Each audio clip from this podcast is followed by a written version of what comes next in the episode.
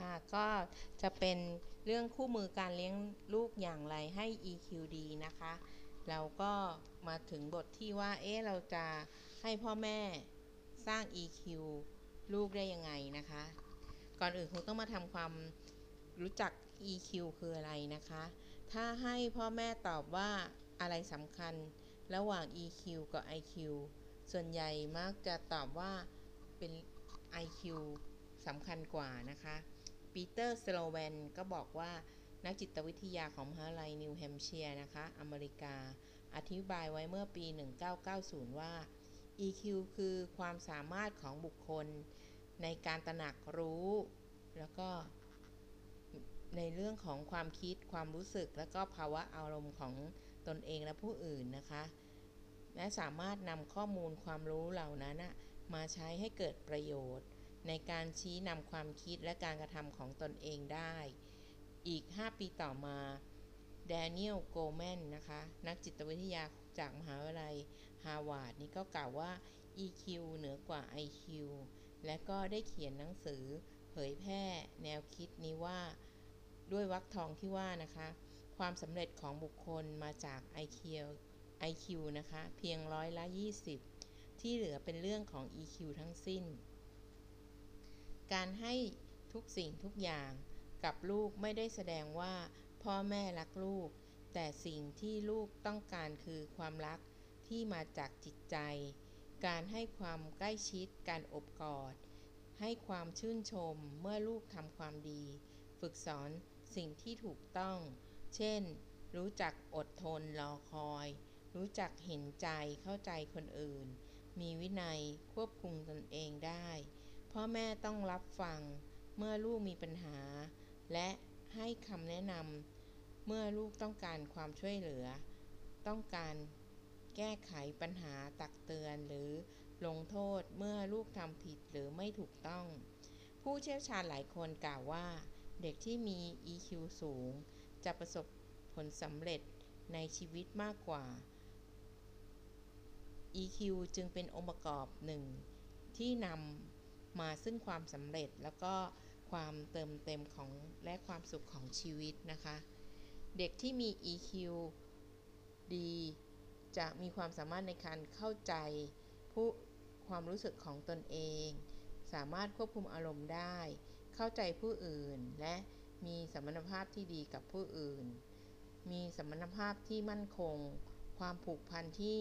แน่นแฟ้นยืนยาวมากกว่าเด็กที่มี EQ ต่ำ พ่อแม่เป็นคนแรกและคนสำคัญในการเสริมสร้าง EQ ให้ลูกในวัยเด็ก ซึ่งเป็นรากฐานในการพัฒนา EQ ในวัยต่อต่อไปนะคะ การเสริมสร้างทำได้หลายรูปแบบ เช่น การปฏิบัติต่อลูก โดยการเลี้ยงดู การเป็นต้นแบบ การจัดสิ่งแวดล้อมให้เด็กได้เรียนรู้ การเล่นและก็การเลือกรับสื่อต่างๆ ที่มีทั้งสิ่งที่ดีและไม่ดี ซึ่งเด็กไม่สามารถแยกแยะได้ด้วยตนเอง การเรียนรู้จากสื่อต่างๆจำเป็นต้องมีพ่อแม่คอยให้คำแนะนำและก็เรียนรู้ไปพร้อมๆกับลูกนะคะ พ่อแม่ควรเรียนรู้ EQ ของตนก่อน ความฉลาดทางอารมณ์ไม่ใช่สิ่งที่จะเกิดขึ้นเอง แต่เป็นสิ่งที่พ่อแม่สามารถที่จะสอน ฝึกทักษะ และมีโอกาสเพิ่มพูนความฉลาด ทางอารมณ์ให้กับลูกได้ ในขณะที่ IQ นั้น เป็นเรื่องของพันธุกรรมที่ติดตัว การสร้างเสริมทำได้ยากกว่า สิ่งสำคัญคือพ่อแม่ต้องมีความฉลาดทางอารมณ์เป็นแบบอย่างที่ดีให้กับลูกได้ พ่อแม่สามารถประเมินความฉลาดทางอารมณ์ของตนเองได้ โดยใช้แบบประเมินความฉลาดทางอารมณ์สำหรับผู้ใหญ่อายุ 18-60 ปี พัฒนาโดยกรมสุขภาพจิตนะคะ ก็ในเล่มก็ได้มีการนำแบบประเมินนี้มาใส่ไว้นะคะเขาบอกว่าแบบประเมินนี้จะเป็นประโยคที่มีข้อความเกี่ยวข้องกับอารมณ์ และความรู้สึกที่แสดงออกในลักษณะต่างๆ แม้นว่าบางประโยคอาจไม่ตรงกับที่ท่านเป็นอยู่ก็ตาม ขอให้ท่านเลือกคำตอบที่ตรงกับตัวท่านมากที่สุด จะไม่มีคำตอบที่ถูกหรือผิด ดีหรือไม่ดี โปรดตอบตามความเป็นจริง และตอบทุกข้อ เพื่อท่านจะได้รู้จักตนเองและวางแผนพัฒนาตนตนต่อไปนะคะ ก็จะมีคำตอบให้เลือก 4 4คำตอบคือไม่จริง จริงบางครั้ง ค่อนข้างจริง จริงมาก แล้วก็โปรดใส่เครื่องหมายในช่องที่ท่านคิดว่าตรงกับตัวท่านมากที่สุดนะคะ โดยคำถามข้อแรกนะคะ เวลาโกรธหรือไม่สบายใจ ฉันรู้สึกได้ว่าเกิดอะไรขึ้นกับฉัน ข้อ 2 นะคะ ฉันบอกไม่ได้ว่าอะไรทำให้ฉันรู้สึกโกรธ 3. เมื่อถูกขัดใจ ฉันมักรู้สึกหงุดหงิด จนควบคุมอารมณ์ไม่ได้ 4. ฉันสามารถคอย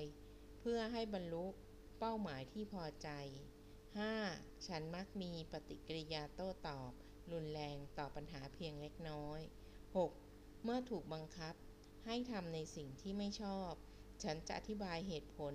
จนผู้อื่นยอมรับได้ 7. ฉันสังเกตได้เมื่อคนใกล้ชิดมีอารมณ์เปลี่ยนแปลง 8. ฉันไม่สนใจกับความทุกข์ของผู้อื่นที่ฉันไม่รู้จัก 9. ฉันไม่ยอมรับในสิ่งที่ผู้อื่นทำต่างจากที่ฉันคิด 10. ฉันยอมรับได้ว่า ผู้อื่นก็อาจมีเหตุผล ที่จะไม่พอใจการกระทำของฉัน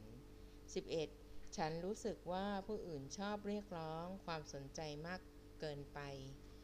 12. แม้จะมีภาระที่ต้องทำฉันก็ยินดีรับฟังความทุกข์ของผู้อื่นที่ต้องการความช่วยเหลือนะคะ 13. เป็นเรื่องธรรมดาที่จะเอาเปรียบผู้อื่นเมื่อมีโอกาส 14. ฉันเห็นคุณค่าในำใจที่ผู้อื่นมีต่อฉัน เมื่อทำผิดฉันสามารถกล่าวคำขอโทษผู้อื่นได้ 16. ฉันยอมรับข้อผิดพลาดของผู้อื่นได้ยาก 17. ถึงแม้จะต้องเสียประโยชน์ส่วนตนไปบ้าง ฉันก็ยินดีที่จะทำเพื่อส่วนรวม ฉันรู้สึกบำบากใจในการทำสิ่งใดสิ่งหนึ่งเพื่อคนอื่นนะคะ อันนี้ก็ จะมีทั้งหมด 52 ข้อนะคะ ตอนนี้เรามาได้ 18 ข้อแล้วนะคะ ต่อไปข้อ 19 ฉันไม่รู้ว่าฉันเก่งเรื่องอะไร แม้จะเป็นงานยาก 20 นะคะ แม้จะเป็นงานยากฉันก็มั่นใจว่าสามารถทำได้ 21 เมื่อทำสิ่งใดไม่สำเร็จ ฉันรู้สึกหมดกำลังใจ 22 ฉันรู้สึกมีคุณค่า เมื่อได้ทำสิ่งต่างๆ อย่างเต็มความสามารถ 23 เมื่อต้องเผชิญกับอุปสรรคและความผิดหวัง ฉันก็ไม่ยอมแพ้ 24 นะคะ เมื่อเริ่มทำสิ่งหนึ่งสิ่งใด ฉันมักทำต่อไปไม่สำเร็จนะคะ ต่อไปเข้อ25 นะคะ ฉันพยายามหาสาเหตุที่แท้จริงของปัญหาโดยไม่คิดเอาเองตามชอบใจ บ่อยครั้ง 26 นะคะ บ่อยครั้งที่ฉันไม่รู้ว่าอะไรทำให้ฉันไม่มีความสุข 27 ฉันรู้สึกว่าการตัดสินใจแก้ปัญหาเป็นเรื่องยากสำหรับฉัน 28 เมื่อต้องทำอะไรหลายอย่างในเวลาเดียวกัน ฉันตัดสินใจได้ว่าจะทำอะไรก่อนหลัง 29 นะคะ ฉันลำบากใจเมื่อต้องอยู่กับคนแปลกหน้า หรือคนที่ไม่คุ้นเคย 30. ฉันทนไม่ได้เมื่อต้องอยู่ในสังคมที่มีกฎระเบียบขัดกับความเคยชินของฉัน 31. ฉันทำความรู้จักผู้อื่นได้ง่าย 32. ฉันมีเพื่อนสนิทหลายคนที่คบกันมานาน 33. ฉันไม่กล้าบอกความต้องการของฉันให้ผู้อื่นรู้ 34. ฉันทำในสิ่งที่ต้องการโดยไม่ทำให้ผู้อื่นเดือดร้อน 35. เป็นการยากสำหรับฉันที่จะโต้แย้งกับผู้อื่น แม้จะมีเหตุผลเพียงพอ 36. เมื่อไม่เห็นด้วยกับผู้อื่น ฉันสามารถอธิบายเหตุผลที่เขายอมรับได้ 37. ฉันรู้สึกได้กว่าคนอื่น 38. ฉันทำหน้าที่ได้ดี ไม่ว่าจะอยู่ในบทบาทใด 39. ฉันสามารถทำงานที่ได้รับการมอบหมายได้ดีที่สุด 40. ฉันไม่มั่นใจในการทำงานที่ยากลำบาก 41. แม้สถานการณ์จะเลวร้าย ฉันก็มีความหวังว่าจะดีขึ้น 42. ทุกปัญหามักมีทางออกเสมอ 43. เมื่อมีเรื่องที่ทำให้เครียด ฉันมักปรับเปลี่ยนให้เป็นเรื่องผ่อนคลาย หรือสนุกสนานได้ 44 ฉันสนุกสนานทุกครั้งกับกิจกรรม ในวันสุดสัปดาห์ และวันหยุดพักผ่อน 45 ฉันรู้สึกไม่พอใจที่ผู้อื่นได้รับสิ่งดีๆ มากกว่าฉัน แล้วก็ 46 ฉันพอใจกับสิ่งที่ฉันเป็นอยู่ 47 ฉันไม่รู้ว่าจะหาอะไรทำเมื่อรู้สึกเบื่อหน่าย 48 เมื่อว่างเว้นจากภาระหน้าที่ ฉันจะทำในสิ่งที่ฉันชอบ 49 เมื่อรู้สึกไม่สบายใจ ฉันมีวิธีผ่อนคลายอารมณ์ได้ 50 ฉันสามารถผ่อนคลายตนเองได้แม้เหน็ดเหนื่อยจากภาระหน้าที่ 52 ฉันไม่สามารถทำใจให้เป็นสุขได้จนกว่าจะได้ทุกสิ่งที่ต้องการ 52 นะคะ ฉันมักทุกข์ร้อนและก็กับเรื่องเล็กๆน้อยๆ ที่เกิดขึ้นเสมอนะคะ อันนี้ก็จะเป็นแบบ ประเมิน EQ ของผู้ใหญ่นะคะ เรามีการให้คะแนนเป็น 2 กลุ่มนะคะ กลุ่มที่ 1 เนี่ย จะเป็นถ้าตอบไม่จริงได้ 1 คะแนน จริงบางครั้ง 2 ค่อนข้างจริง 3 และจริงมาก 4 ส่วนกลุ่มที่ 2 นี้ก็ตอบไม่จริงได้ 4 คะแนน จริงบางครั้ง 3 ค่อนข้างจริง 2 แล้วจริงมาก 1 นะคะ ก็ทั้ง 2 กลุ่มก็จะมีจำนวนข้อพอๆกันนะคะ อันนี้ก็สามารถเข้าไปดูใน แบบคู่มือหรือในแบบประเมินก็ได้นะคะ ก็มีการรวมคะแนนนะคะ ก็คือ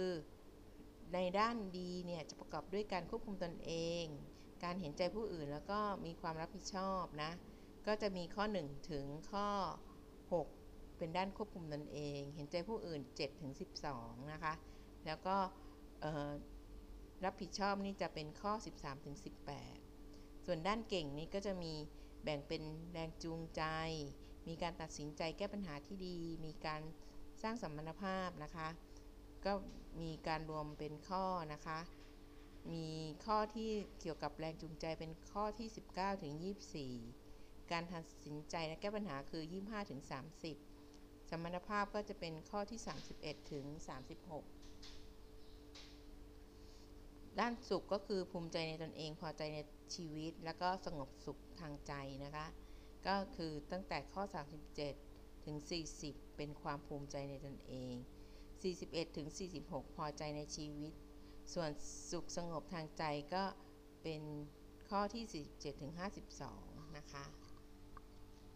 ตรงนี้เราก็จะมีกราฟให้พอดด้วยนะคะว่ามีคะแนนรวมแล้วเป็นค่าเท่าไหร่ นะคะ ก็ถือเป็นอย่างไรบ้างคะหลังจากประเมิน EQ ของท่านแล้วคะแนนจากของท่านอยู่ในช่วงใดบ้าง และเชื่อว่าการเลี้ยงดูลูกของท่านเนี่ยให้เป็นเด็กที่มีความฉลาดทางอารมณ์เป็นเด็กดีเก่งสุขเนี่ยได้อย่างแน่นอน แต่ถ้าคะแนนของท่านยังน้อยจากเกณฑ์ปกติ ท่านก็สามารถพัฒนาความฉลาดทางอารมณ์ได้ดังนี้นะคะ ความฉลาดทางอารมณ์เนี่ย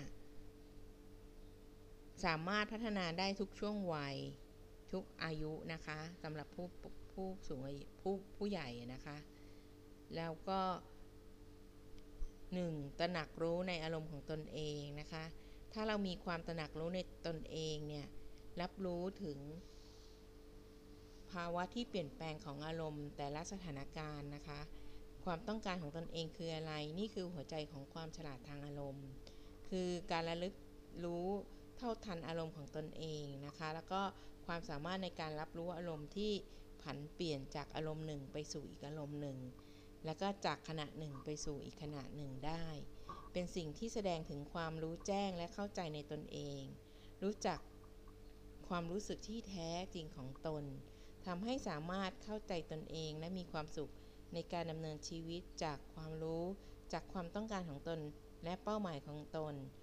ย่อมมีชีวิตความเป็นอยู่ดีกว่าที่จะเลือกตัดสินใจไปโดยไม่มีไม่เข้าใจอารมณ์ของตนเองนะคะ อันแรกเนี่ยก็คือวิธีพัฒนาความฉลาดทางอารมณ์ก็คือ 1. ต้องตระหนักรู้ในอารมณ์ของตนเอง ต่อไปข้อที่ 2 ก็คือ การบริหารจัดการอารมณ์ของตนเองนะคะ เป็นธรรมดาชีวิตมนุษย์ที่พบกับอารมณ์ในด้านลบ การรู้จักว่าตนเองมีความรู้สึกอย่างไรมีอารมณ์แบบไหน ก็ควรหาวิธีจัดการกับอารมณ์ที่เกิดขึ้นนั้นนะคะ ได้อย่างเหมาะสมและก็เฉลียวฉลาด โดยเฉพาะอารมณ์ด้านลบ เช่น หงุดหงิดโกรธโศกเศร้าเสียใจและก็ผิดหวัง ให้กลับคืนสู่ภาวะปกติเร็วที่สุด การบริหารและจัดการอารมณ์ที่ไม่ดีอย่างเหมาะสมนะ จะช่วยให้กลับคืนสู่สภาวะปกติได้เร็วขึ้นนะคะ เราอาจจะมีวิธีจัดการกับอารมณ์ก็คือ อยู่กับอารมณ์นั้นให้ได้นะคะ ให้รู้ตัวเองว่าตอนนี้โกรธเนาะแล้วมันโกรธเพราะอะไรนะ เราก็มาอยู่ที่การรับรู้ส่วนอื่น เช่น การออกกำลังกาย การเล่นกีฬา การปลูกต้นไม้ เพราะว่าเมื่อเราสามารถเล่นกีฬา อ่านหนังสือ ฟังเพลงเนี่ย เราก็จะลด ไปสนใจอารมณ์โกรธลง เราจะมีพฤติกรรมด้านบวก ก็ทำให้เราสามารถมีความคิดด้านบวกได้นะคะ ตรงนี้ก็จะสามารถจัดการอารมณ์ด้านลบได้ ต่อไปจะเป็นเรื่องการสร้างแรงจูงใจที่ดีกับตนเองนะคะเขาบอกว่าเกินการเดินไปสู่เป้าหมายชีวิตของตนเอง หรือความใฝ่ฝัน ความมุ่งมา่ปรารถนา ความสำเร็จของชีวิตจำเป็นอย่างยิ่งในการสร้างแรงจูงใจ ในให้กับตนเองนะคะ การกระตุ้นเตือนตนเอง การควบคุมเป็นนายของเหนือตนเองเนี่ย ก็จะสามารถทำให้เราตั้งทำได้สำเร็จแล้วไปสู่เป้าหมายที่ทำไว้นะคะ เรียกว่าความพยายามอยู่ที่ไหนความสำเร็จอยู่ที่นั่นนะคะ ต่อไปการรับรู้อารมณ์ของคนอื่น ก็เมื่อเรารู้อารมณ์ตนเองเราก็เรียนรู้ว่าอารมณ์คนอื่นเขาเป็นยังไงนะคะ แล้วเราก็จะรู้ด้วยว่าเราจะต้องฝึกที่จะเรียนรู้การอ่าน ความรู้สึกของผู้อื่น จากคำพูดภาษาท่าทาง ช่างสังเกตและจดจำนะคะ เพื่อให้ได้ไหวพริบ เป็นความฉลาดในการสร้างสัมพันธภาพกับผู้อื่นได้อย่างถูกต้อง รู้จักช่วยเหลือแล้วก็แสดงความคิดเห็นแนะนำผู้อื่นได้นะคะ การพัฒนาความฉลาดทางอารมณ์ก็จะมีการจัดการสัมพันธภาพกับผู้อื่นด้วยนะคะ ก็ สามารถที่จะมีศิลปะในการอยู่ร่วมกับผู้อื่น สามารถเรียนรู้ที่จะรักษาสมพันธภาพกับผู้อื่นอย่างเหมาะสม การจัดการอารมณ์ในการอยู่ร่วมกับผู้อื่น ทั้งที่เป็นคนในครอบครัวเพื่อนเพื่อนฝูงนะคะ เพื่อนร่วมงาน บุคคลในสังคมต่างๆ ผู้ที่จัดการความสัมพันธ์ได้จะทำให้มีความราบรื่นกลมกลืนในการอยู่ร่วมกับผู้อื่น แล้วก็ได้รับการชื่นชมจากคนรอบข้างนะคะ อันนี้ก็จะเป็นการพัฒนา EQ ของตนเองในผู้ใหญ่หรือในพ่อแม่นะคะ ทีนี้ episode หน้านะคะ จะเป็นการพูดว่าบทบาทของพ่อแม่ในการเสริมสร้าง EQ ลูก แล้วเจอกันค่ะสำหรับวันนี้ขอบคุณค่ะ